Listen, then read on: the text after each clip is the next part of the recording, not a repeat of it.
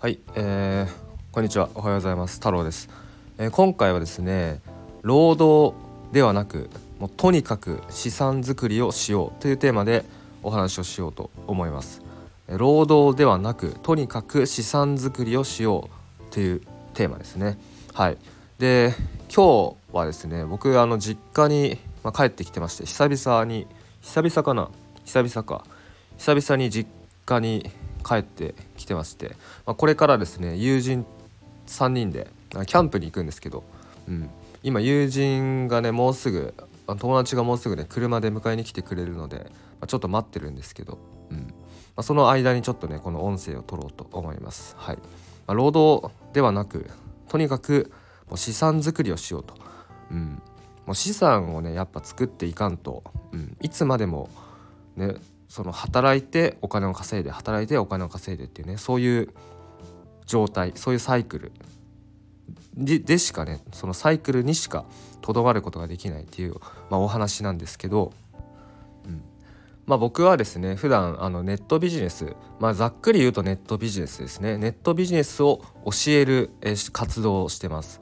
まあ、具体的には YouTube コンテンツ販売コンテンツビジネスっていうものをね教えております。まあ、YouTube っていうのもねあのまあ一般的に皆さんがイメージしてるのは YouTuber ですよね。YouTube に動画をアップして再生回数を上げてそれで広告収入を稼ぐっていう、まあ、YouTube でねお金を稼ぐって方法がありますけど、まあ、僕もね YouTube チャンネルであの2つのチャンネルですね今は2つのチャンネルで収益化しておりまして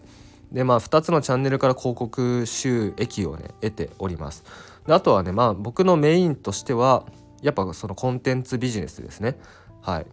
まあ、広告収入とかではなく自分の商品を販売して売り上げを上げるっていうのが、まあ、やっぱメインの売り上げになってますね、まあ、それがコンテンツビジネスっていうんですけど、まあ、コンテンツビジネスっていうのもねざっくりとした言い方ではあるんですけど要はね自分の無形商品無形商品ですね。例えばえコーヒーを販売するとか、まあ、その物販をするのではなく例えば講座オンライン講座を販売したりとかコンサル販売したりとか、コーチングやったりとかね、まあ、そういうその無形商品コンテンツを販売するっていうのがコンテンツビジネスです。うん。まあ、僕自身ですねこのコンテンツビジネスがメインの収入源というかね、まあ、メインの事業であり。なので、まあ、人にもねそのコンテンツビジネスを教えるっていう、まあ、そういう活動をしてます、まあ、具体的にはオンライン講座やったり、えー、コンサルやったり講座やったりとかねそういうことをしてます。でこのですね労働今回のお話なんですけど労働ではなくやっぱ資産を作ろうと資産を作るっていうことをやっぱ意識してね動いていかなければ、まあ、いつまでたっても楽にならないと、うん、いつまでたっても例えば副業でお金稼ぎたいとかうんまあ、自分でビジネスをしていきたいっていう時にやっぱね資産を作るっていうことにねフォーカスしなければ、まあ、なかなか安定していかない、うん、いつまでも、まあ、きつい。っていう状態になっちゃうんですね。まあ、例えば、えー、どういうことかっていうことなんですけど、うん、よくよくねあるよくあるのがまあねこれ別に否定してるわけではないんですけどあのね最初副業する最初に自分でビジネスをするってなった時になんかねその例えばね動画編集、まあ、最近流行ってますよね。動画編集で稼ぐぞとかプログラミングで稼ぐぞとかね、まあ、そういう感じですね。でそれどういうことかっていうと動画編集で稼ぐっていうのはね、まあ、一般的にそのほとんどの人がやってることっていうのは動画編集の案件をね請け負ってで自分で編集して完成させて納品するっていうことですね。まあ、これっていうのはね労働作業です。うん、作業作業してお金を稼ぐ。うん、作業あたりいくらまあねっていう感じですよね。うん、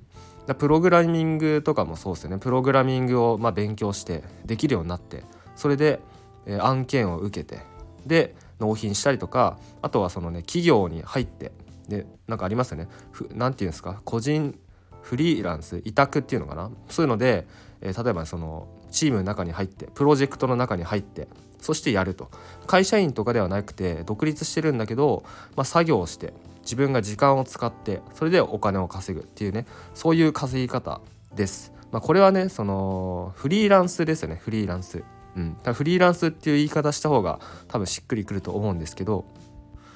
うんまあ、こういうふうにねその作業をして納品してお金を稼ぐっていう働き方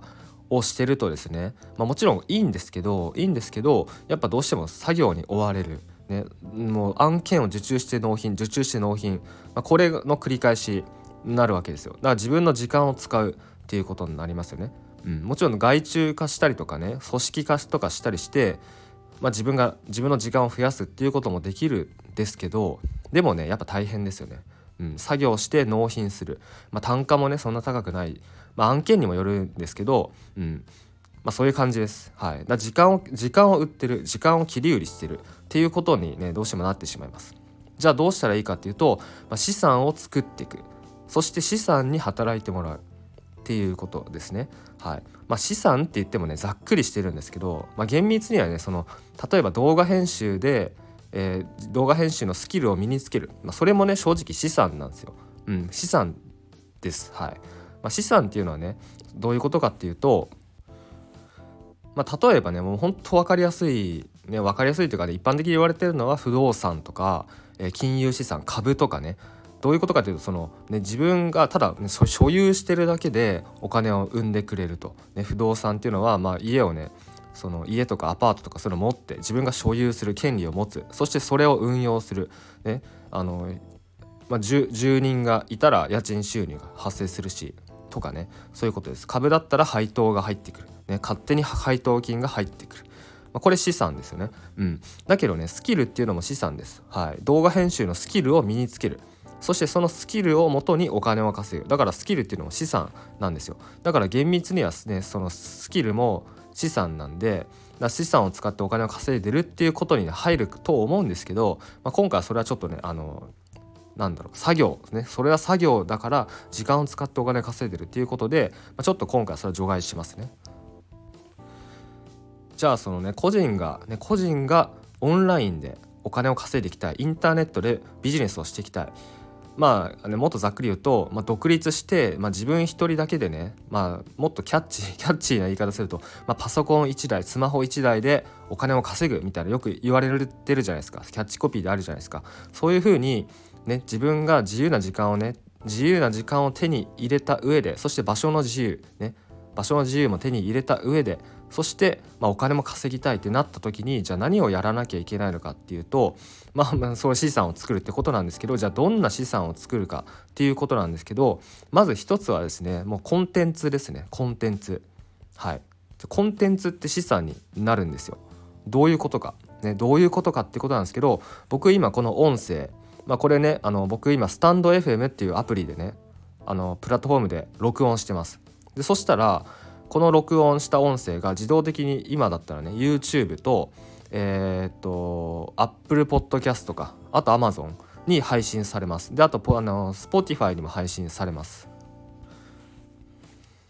でそうするとですねその、まあ、今言ったプラットフォームに同時に配信されるので、まあ、そのね僕の音声コンテンツっていうのが増えていくわけなんですよ。でその今言ったえー、4つぐらいのプラットフォームで僕の音声コンテンツがどんどんどんどんね溜まっていきます。でそうすると何が起きるかっていうと僕のねそのコンテンツ資産っていうのが増える。はい、だ例えばね1年前にこうやってね収録した音声もいまだにまあ聞かれ続ける。うん、聞かれます。はい、聞かれてます。はい、未だに聞かれると。これって資産なんですよ。なんでかっていうと僕はその時1回しかねまあスマホに向かって喋ってないわけなんですけど僕が1回喋ったっていうこのねこの作業まあこれは作業です。確かに。音声を収録するっていう作業なんですけどこれ1回だけやったら1回しかやってないにもかかわらず何回でもね僕が、えー、まあねスマホあそのネット上でね働いてるわけです。僕のコンテンツが何回でもね喋って情報発信価値を提供してくれるんですね。でそうするとそのコンテンツがね働いてくれてコンテンツがまあお客さんを呼んできてくれる。まあ、もうねざっくり言うとコンテンツが働いてコンテンツが、ね、お客さんを呼んできてくれて、まあ、売り上げが上がる。っていうことになるんですね。なのでコンテンツっていうのは資産になります、はい、コンテンツが働いてくれます、まあ、なのでね、個人がですね自分でお金を稼ぎたいと。自由に、まあ、自由な時間そして場所の自由、ねまあ、つまりね自由にお金を稼いでいきたいと。でそういうふうに思った時にはコンテンツを作っていかないといけない。コンテンツをねもう資産になるようなコンテンツをネット上にねもうたくさん積み上げていかないといけない。っていうことになるんですよ。うん、でまあその時にねじゃあどうやったらネットまあ、コンテンツが資産になるかってことなんですけど例えばね、まあ、SNS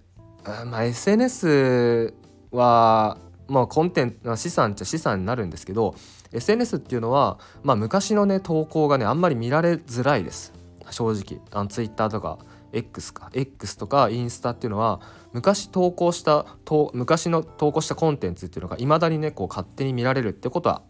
あんまないです。あの遡って見る人ねいますけどあんまりないんですよ。だけどこういう音声ラジオとかポッドキャストとか YouTube っていうのは YouTube チャンネルなんてすごい顕著ですけどもう昔の過去にね投稿した動画っていうのがやっぱねもう常時再生され続けるっていうことができます。はい、だからね例えば毎日投稿とかしなくても僕ねあの「放浪太郎」以外に、まあ、いくつかチャンネルやってるんですけど、まあ、最近ですね月に1本ぐらいしかアップしてないチャンネルあるんですけどいまだに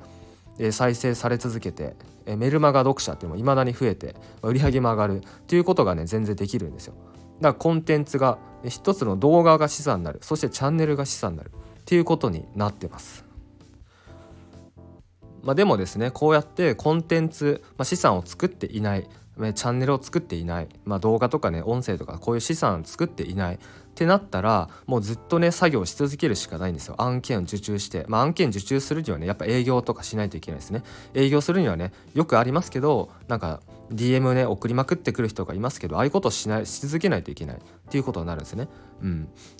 まあ、そうではなくね、まあ、もちろんそれでもいいんだけどもっとねこう時間的な自由とか場所的な自由っていうのを実現した上でしっかりとね売り上げも上げていきたいお金も稼いでいきたいっていうのであれば、まあ、YouTube、えー、音声まあ、これやった方がいいですね。これやったら本当資産になるんでコンテンツが資産になるので。なので、まあ、もしあなたがですねまあ、何回も言うんですけど、まあ、時間的な場所的な自由っていうのを達成して、まあ、一人でね気楽にお金を稼いでいきたい、ね、ビジネスをしていきたいね、インターネットで、えー、ビジネスをしたいオンライン企業をしたいっていうのであれば、まあ、ぜひですねもうコンテンツ資産これを作っていってください。で、まあ、もっと厳密に言うとねコンテンツ資産っていうのはね、まあ、資産ではあるんですけど作る、ね、僕も今これ収録してます。まあ、だから作る時間必要なんですよ。だ厳密には作業しないといけないんですけど、うん、うんまあ、なのでねその本当の意味での不労所得ではないです本当の意味の不労所得って僕はね配当金くらいしかないんじゃないかなと思いますね。うん、だからねもっと言っちゃえばそうやってこうやってコンテンツを作って、まあ、大きく売り上げを上げていってでその売り上げをえー、金融資産だったり、まあ、不動産だったりねそれは人によって変わると思うんですけどそういうね本当の意味の不労所得っていうのを、まあ、構築していく、まあ、これがねもう最適解なんじゃないかなと僕は思ってます。はいまあ、今回はですね、えー、労働をするのではなくもう資産を作ろうと。ね。もう資産をもうほんとちょっとずつでもいいから資産を作っていかないとうんまあ労働